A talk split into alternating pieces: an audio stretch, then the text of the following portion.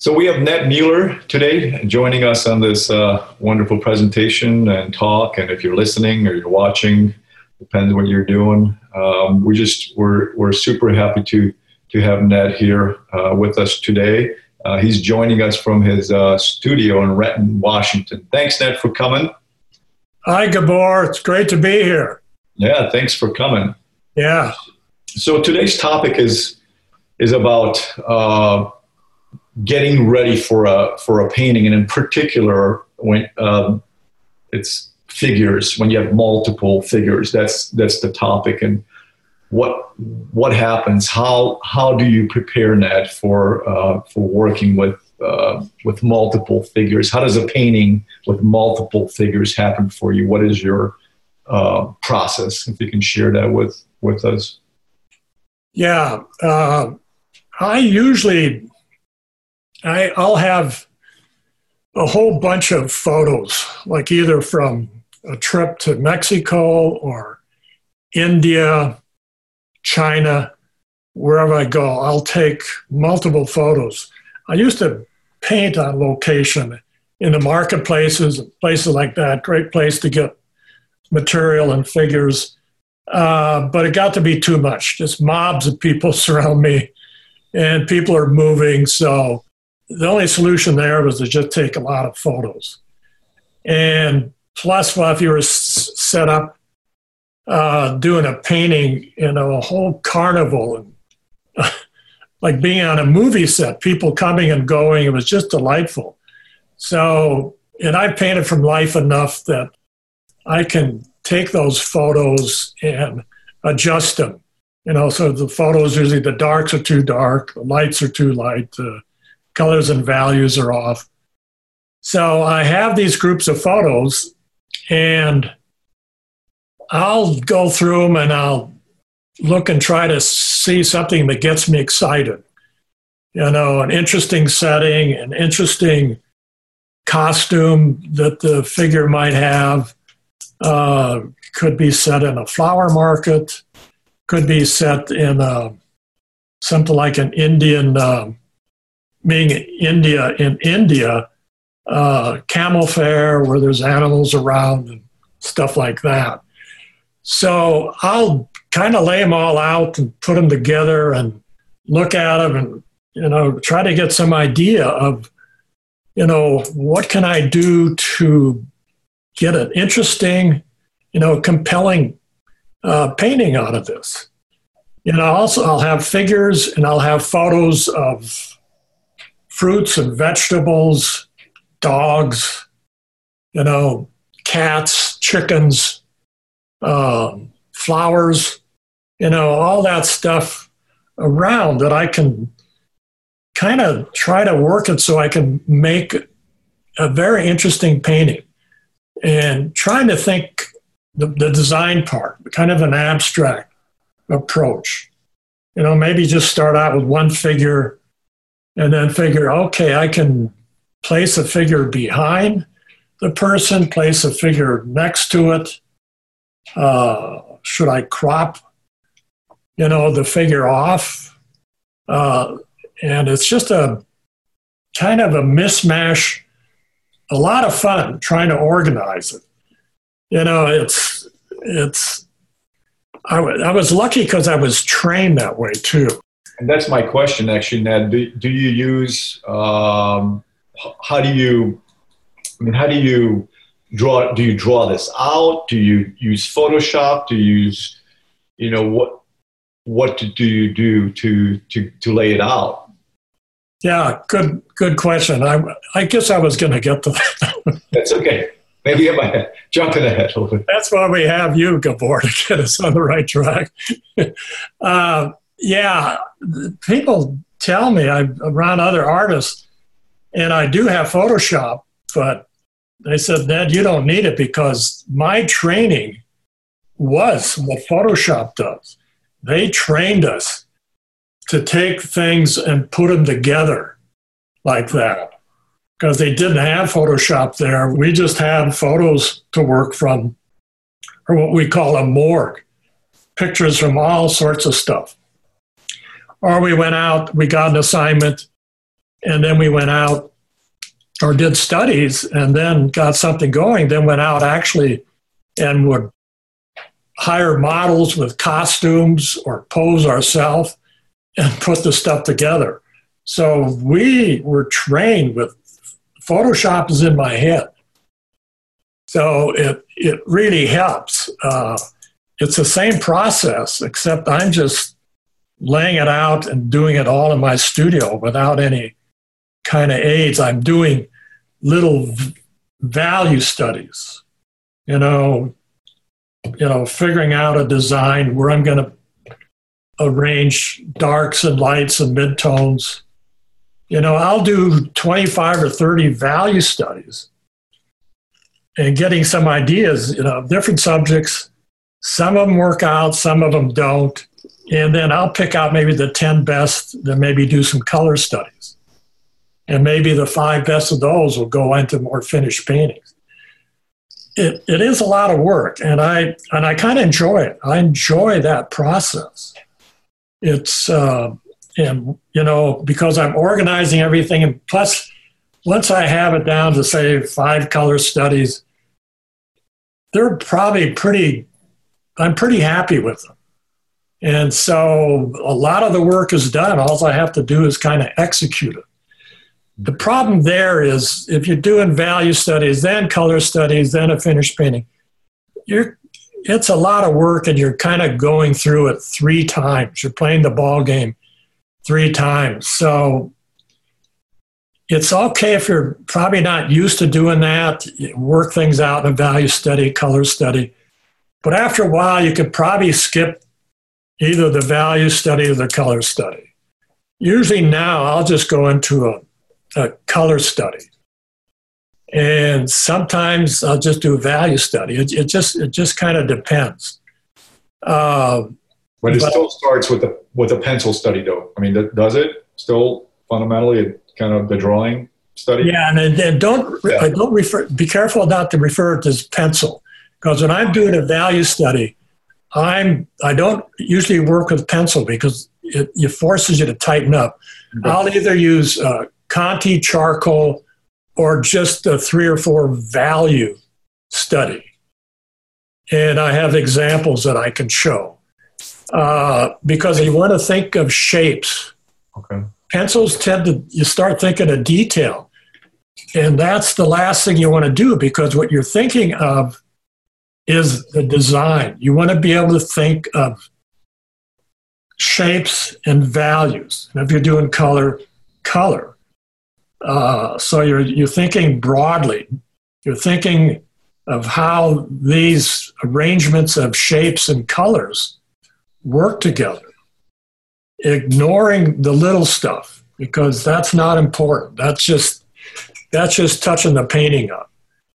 So, and that's the most problem people have. I've been teaching for over 50 years, and they really have trouble sitting down and simplifying things because they start noodling or getting detail. And the whole purpose of these studies is to work out that composition and design. And details gets in the way. And, uh, and people can get beyond that because generally that is that's your painting. Those big arrangements of shapes and colors. That's what people see across the room. That's what attracts people.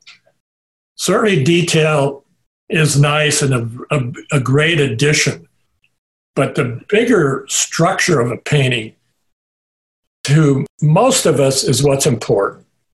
You know that that concept that design so no no amount of good color uh, and even drawing uh, or value can save a, a bad design, right? Kind of in essence, that's pretty much. Wow. You know, uh, you know, I think, and also you find out it's it gets to be about judgment, and that's why I always stress drawing.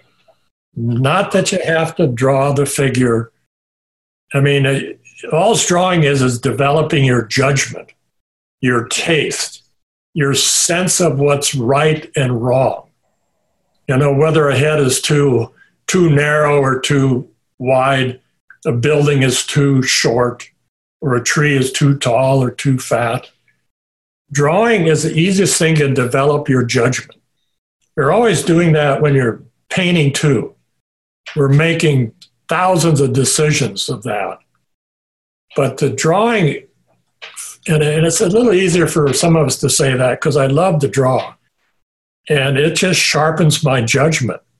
And the better I can draw, or the better I can judge, you know, whether a nose is placed right or a head is shaped wrong or a horse is shaped wrong.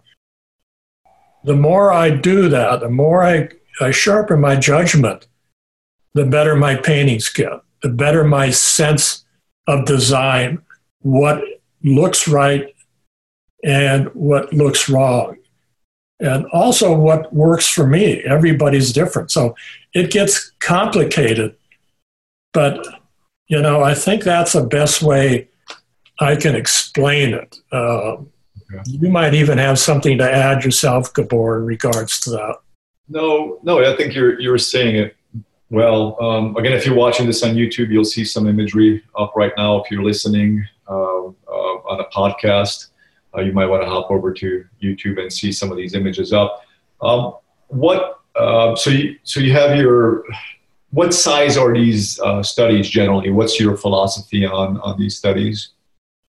Uh, usually, usually I don't make them any larger than eight by ten.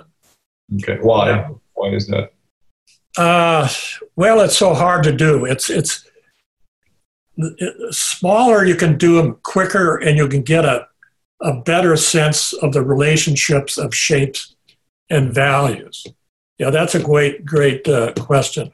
Oh. Because it, and if you're working large, you might as well go on ahead and do the yeah. big painting. But this idea, and it's and working small, you it's you haven't got so much at risk.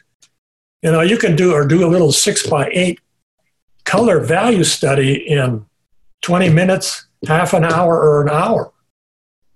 You know, uh, and if you're working larger, you may you're just covering trying to cover a lot of ground when when small is just good enough. Okay, so uh, you're saying I just want to make sure I'm, I'm understanding correctly that um, a design in an 8 by 10, even let's say a 6 by 8, should hold, sh- should work in a larger format, meaning if it doesn't work on an 8 by 10 format, the design, a heck of, I mean, there's a high chance it will not work in a 30 by 40. Is that kind of the idea too? It's not going to get better because it's larger. Is, is that, am I Am I? Yeah, yeah, yes and no. I mean, there's. Yeah, I'm talking about design, just design, just yeah. shapes and design. Yeah. Not talking about anything else. Yeah, you're looking at arrangements of shapes and values and colors if you're doing a color study.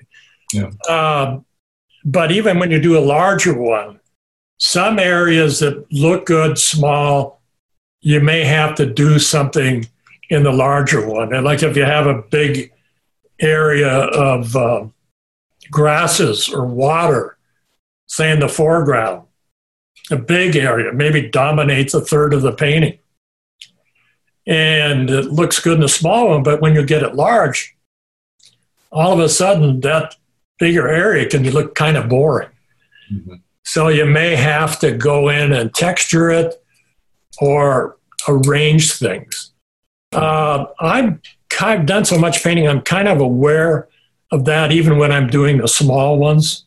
Mm-hmm. You know, I think the more you do that, you become a, and you take a small one and do a large one, you say, well, then that doesn't work so well. So next time you do some color studies, you may may develop that area just a little bit more.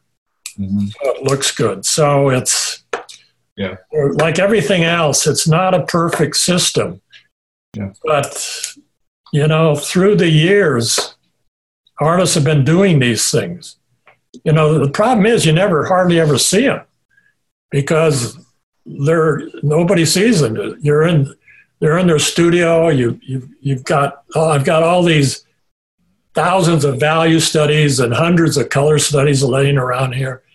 Uh, I will sometimes finish them off, and sometimes I love them so much, and and I'll finish them off and put them in a show, or I'll take them to workshops, and my students love them, and they they'll buy it because the studies, you know, they're like a plein air painting. They're usually fresh, you know, and you're you can see the artist's mind. You can see what he's thinking, what he's doing. Because more of a finished studio painting, which you see in galleries, museums, it's hard to imagine what that is, but you can bet an awful lot that some of those better paintings, they were done that way. Even sculptures, look at sculptures. You go to Florence and places like that, you'll see all these beautiful little maquettes, they call them. The little studies that sculptors do before they do a big one. So I know it, it may not be for everybody. Yeah. Uh, there's a lot to be said for being spontaneous and just laying it down and presenting it with warts and everything. There's a lot to be said for that. You know, but this this process is more for you know doing more finished a chance to more thought out paintings for those of us that like to do that. Yeah. Yeah.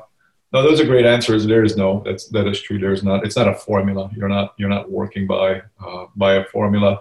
What happens after you get your initial design done? You're happy with with with um, what you got going on. Uh, do you how do you transfer it onto the canvas? What what happens uh, next? Well, yeah, I'll just I'll just set it up near my easel, and then I'll to, to say the photographs I worked for from the reference I'll have that, and I'll just take uh, I'll just take that small study and use it, and I'll just I'll just block in those big major shapes, and I you know I do that you know very broadly. I'm thinking. Uh, there, the other thing is working from big to small. I'm trying to get the big relationship between a figure and a wall or a window and all that. But that's why I have that study there. So I can draw in and uh, compose those things pretty easily because I've already worked a lot of stuff out in the study. And usually, like I say, I have to make some changes just because it just when you do enlarge things, things do change. So I may have to take something out or I may have to add something. Uh, you know, maybe, and, and that's where we have our imagination. Yeah. You know, we need to use our imaginations. We all have them, but, and of course, when we didn't have Photoshop and the internet, we had to use our imaginations. We had no other recourse. Yeah. So you yeah. develop it, and that's where the imagination comes in in the study, but it comes in the larger painting too. And that's why I think the uh, the uh, concept artists are really imaginative. Uh, they have to be because they're creating worlds that are not we don't see them. I enjoy looking at at, at that as I mean I don't I don't I don't do that, but concept artists for movies and what have you. Yeah. They, they need to be imaginative, even for cartoons or whatever. They they need they're creating worlds that do, do not exist. Yeah. I think it's. It led, it led me right into that, Gabor, because oh. I did a lot of that for Disney. Well, I actually.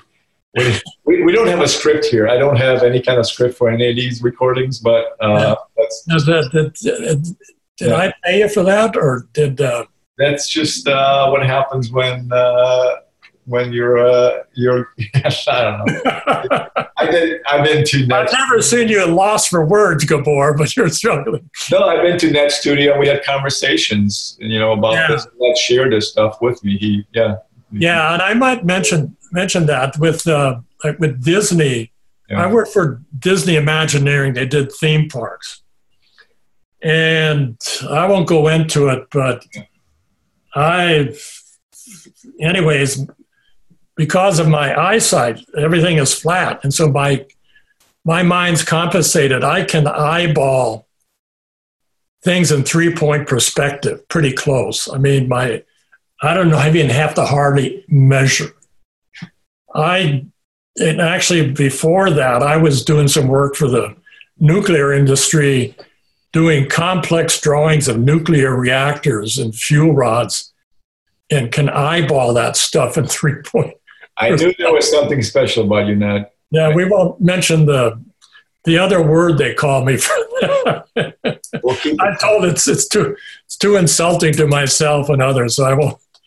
But I did because of that in Disney. They like this one assignment. I was working for Animal Kingdom, and what they do is, I being a concept artist, they would just give me photos and uh, layouts and architectural um, layouts and uh, I can't think of the word for it. They just give me information uh, about what they want to put in the park. And they would give me that and they have me do a huge painting of the whole park. Hmm. And so I was more or less designing this park because this was the initial concept of where they would put, say, a tiger den, a hippopotamus uh, pool, uh, uh, you know, different rides and monkey things and all that stuff. And I would put that in a huge painting. And they would take it back to the architects and the designers and the directors at Disney and all that. And, and they would take those and use that as a format to continue the work and develop it more. So we were really encouraged to use our imagination up to a point. You know, you, you had limitations. And that's the other thing, using this term limitations. Uh, remember, um, uh, necessity is a mother invention. Yeah. You know, I remember one of the most important classes I had at Art Center. I, I guess I'm wandering, but it, it is related. Was a class where they gave you limitations and you could have only see so half a building, you know, a third of a car, you know, half of a lawn or so much. But you weren't told whether you're inside the car or upstairs in the building or up in a tree. And because of the limitations, maybe an odd side, because those limitations, more exciting things came out of that. Because freedom, I mean, we could paint anything we want, and freedom kind of gets in the way because we're forced to create something when we're restricted. I don't think that's anything new. But if some of you haven't heard about that, think about that. If you have some restrictions and you're told to come up with something exciting, you have to use your imagination. And so you really come up with some fascinating things. And I, you know, I've kind of gotten away from that. I should do that more often. You know, some of the great exciting things you see on Pinterest or Facebook or all over the people, you know, some of them are, you know, they're not doing the Grand Canyon or the Tetons. You know, they just be maybe doing a great painting out of a pile of rags. So, but it forces you into that situation. So yeah, I think. Um, yeah, so imagination, pushing yourself in your imagination, and um, I think that's sort of what you're leaning towards a little bit. You uh, it depends when you're. I mean, when you're forced, not forced, but when you have uh, an employer saying you got to create this, that's a different scenario too. When you're left to your, you know, your free will too, and I think that's the um, sometimes having that freedom. I think um, sometimes we don't push ourselves hard enough to to to come up with um, better designs, possibly because we don't have to answer per se to a boss or right. It's that's that can get dangerous too a little bit. Yeah, well, that's too. When I was given an assignment when I was an illustrator doing a thing for a book or magazine or whatever, they we always did little studies. Yeah, I would before I did a say magazine illustration they'd tell me what they give me the story and kind of tell me what they want to emphasize. And I would always send a little color study just to make sure we're on the same page. Yeah. And even with Disney, I would do color studies and say, okay, you know, this is is this what you're telling me? Is this what you want? Yeah. And they'll say, Because even in the, that process, by the time that color study's done, they might have changed their mind what they Yeah. want to do. An interesting story I, I would do these color studies, and I was doing this park in Tokyo, Tokyo DisneySea, and it was it recreated Italy, and I was uh, given an assignment to recreate Venice, and they wanted a night scene of Venice, and so I just kind of got I'd been to Venice, and I kind of made up this night scene with buildings lit up and gondolas and you know kind of a moon going down and sent it in and and they liked the color study so much they decided to blow it up and use it as a presentation Mhm. so where if i would have done the larger painting i would have gotten paid about twenty twenty five thousand dollars instead i only got five thousand That's not nice. so i started doing worse color studies after that That's pretty. Don't make him too good. Yeah I have a, I have a question that um, once you uh, once you paint one of these scenes with the multiple figures and everything, you know, you blocked it in and you you're kind of getting done with it. Um, how much time do you spend with the painting after it's sort of done?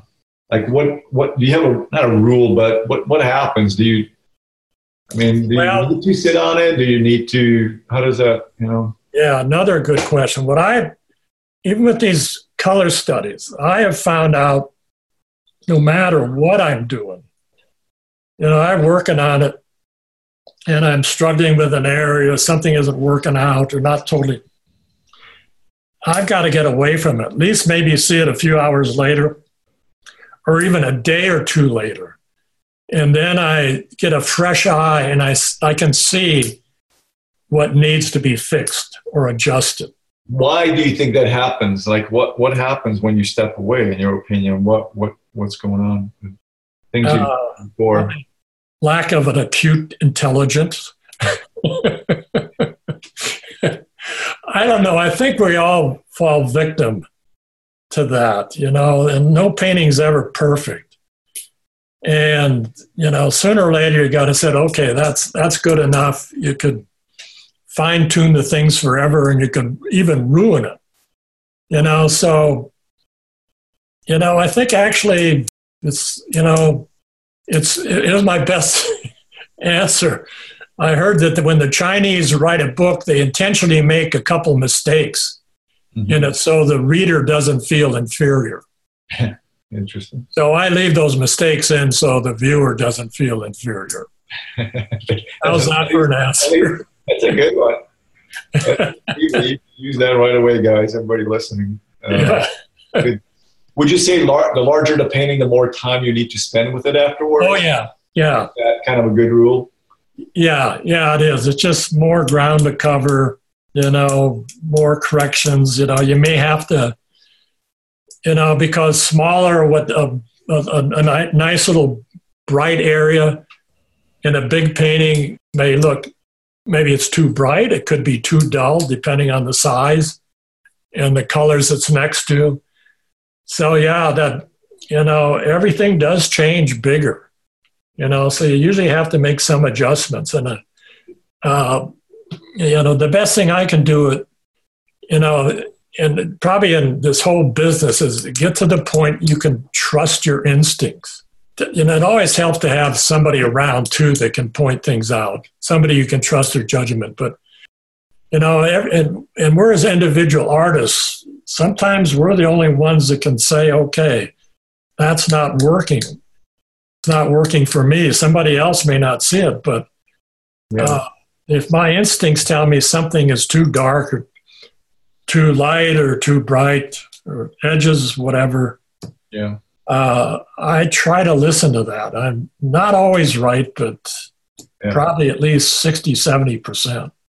yeah it's a good one something's clicking there i don't know i hear something clicking Oh, I probably hit, hit Oh, yeah. something in the desk. Sorry. when our listeners or viewers saying, "What is that, Ned? What's going on?" It's not on my end, so I'm clearing myself on this one. It's Ned Ned's end. Okay. No, no, no worries. Um, so yeah, so so bigger the painting, more time you need to spend with it. Step away from it. These are big uh, things you you believe into that you yeah. you do. Uh, yeah, yeah, and it's hard for me to step away too because I've got some physical limitations, and also I can't work really large anymore. So I'm not getting up as large, and I'm not doing really big paintings. You know, so I.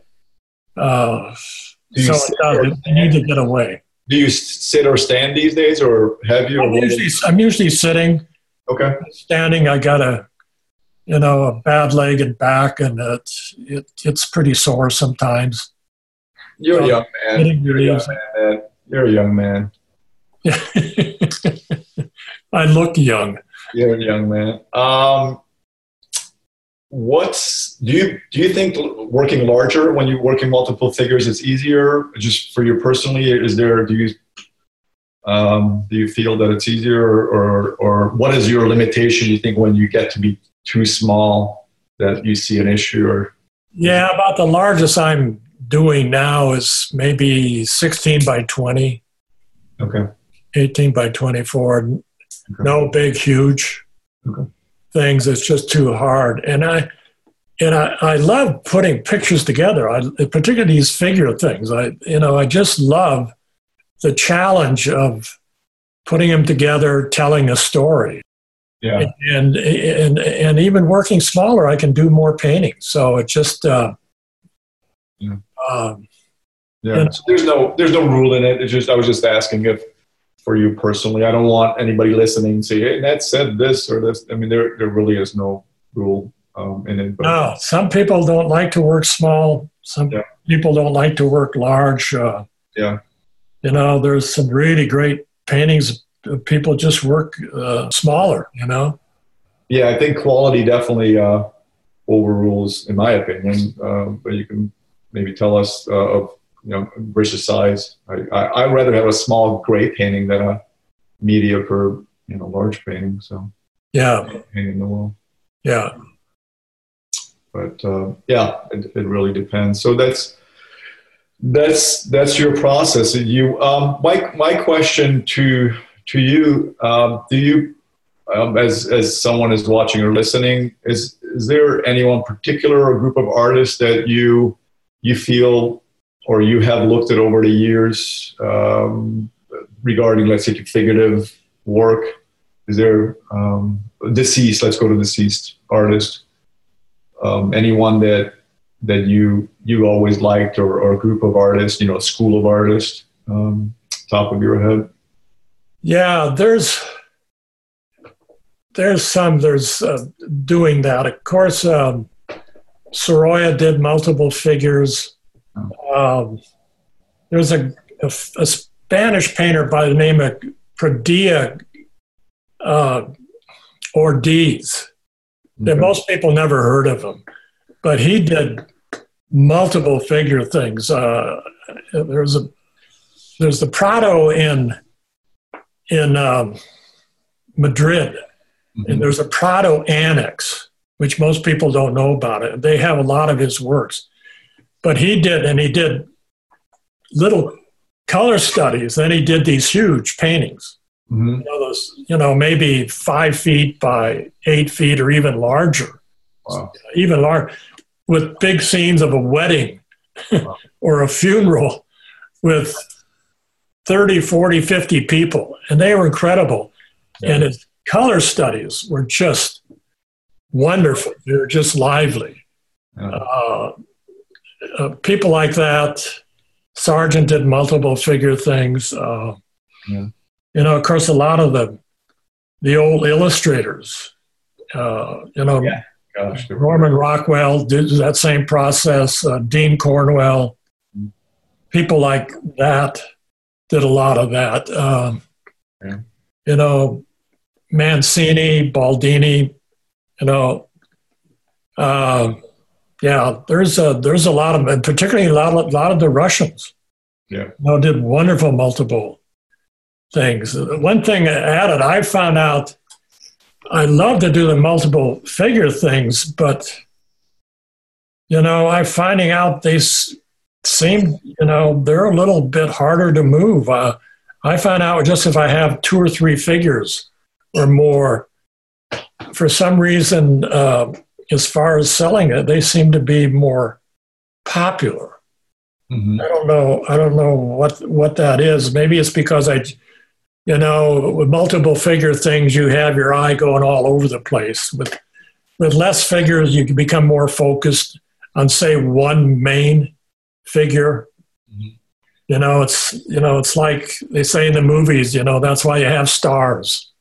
You know, the plot is built around one or two uh, stars or main people, and then all these other people are kind of in there. It's kind of like a Russian novel, Russian movie. You have a cast of thousands. It can be really hard to keep track of. So maybe that kind of thinking. I don't know.